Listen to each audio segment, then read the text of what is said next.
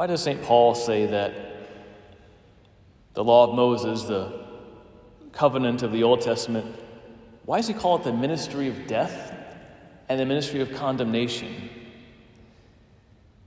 Because the law points out where there is wrongdoing and sin. The law convicts us of evil and wrongdoing. St. Paul, though, he says to the Corinthians, he says, This ministry of death, this ministry of condemnation, was glorious in past times. Why? Why is the ministry of death and the ministry of condemnation glorious? Because when justice is given, God is glorified. Someone hurts someone in your family, hurts them grievously, taken to court. If they get let off with no punishment, is that glorious? Not at all. That's a shame. That's a travesty. But if someone is punished for what they have done wrong, properly punished, to pay the debt, to suffer something themselves, we want that. It's a good thing. We hate when crooks get off free and aren't properly convicted. So if the law convicts us of sin and evil, and God punishes us for it, that's a good thing. That's a glorious thing. God's justice is glorified. We kind of forget this in our modern culture that justice, which involves punishment, is a good thing. It restrains evil, keeps it at bay. So St. Paul says that was glorious. but then he goes on and he says, But now, the ministry of the Spirit, the ministry of righteousness, this is the new law of Christ.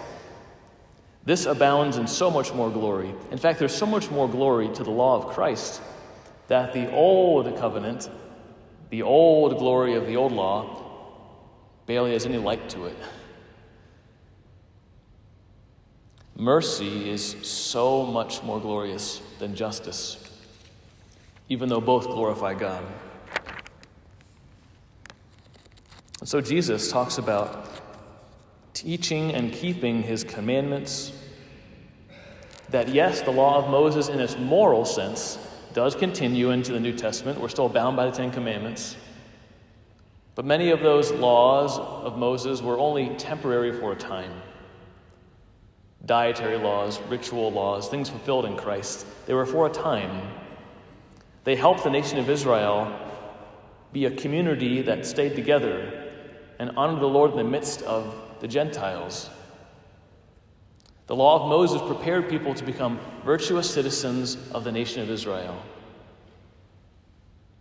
But the law of Christ doesn't just make us citizens of one nation, it takes citizens of all nations and makes them into saints for the kingdom, no matter what country or nation they come from. An even more glorious plan of God than a single nation is kingdom of priests, prophets, and royal children. And friends, if you obey and teach these commandments of the Lord, if you teach others to follow Christ, to follow the Ten Commandments, to turn away from sin, you'll be called greatest in the kingdom of heaven. Today, Christ feeds us with his very body and blood. He fills us with the Spirit that we may live out this new law of Christ. The mercy of Christ, which forgave our sins, took away our punishment enabled us to live once again and be reborn. This is the glorious ministry of the Spirit that Jesus has given us. He's fulfilled and completed the law of Moses. He's brought about its whole meaning, the reason why Moses came. Jesus brings this about. So today, let us follow the law of Christ.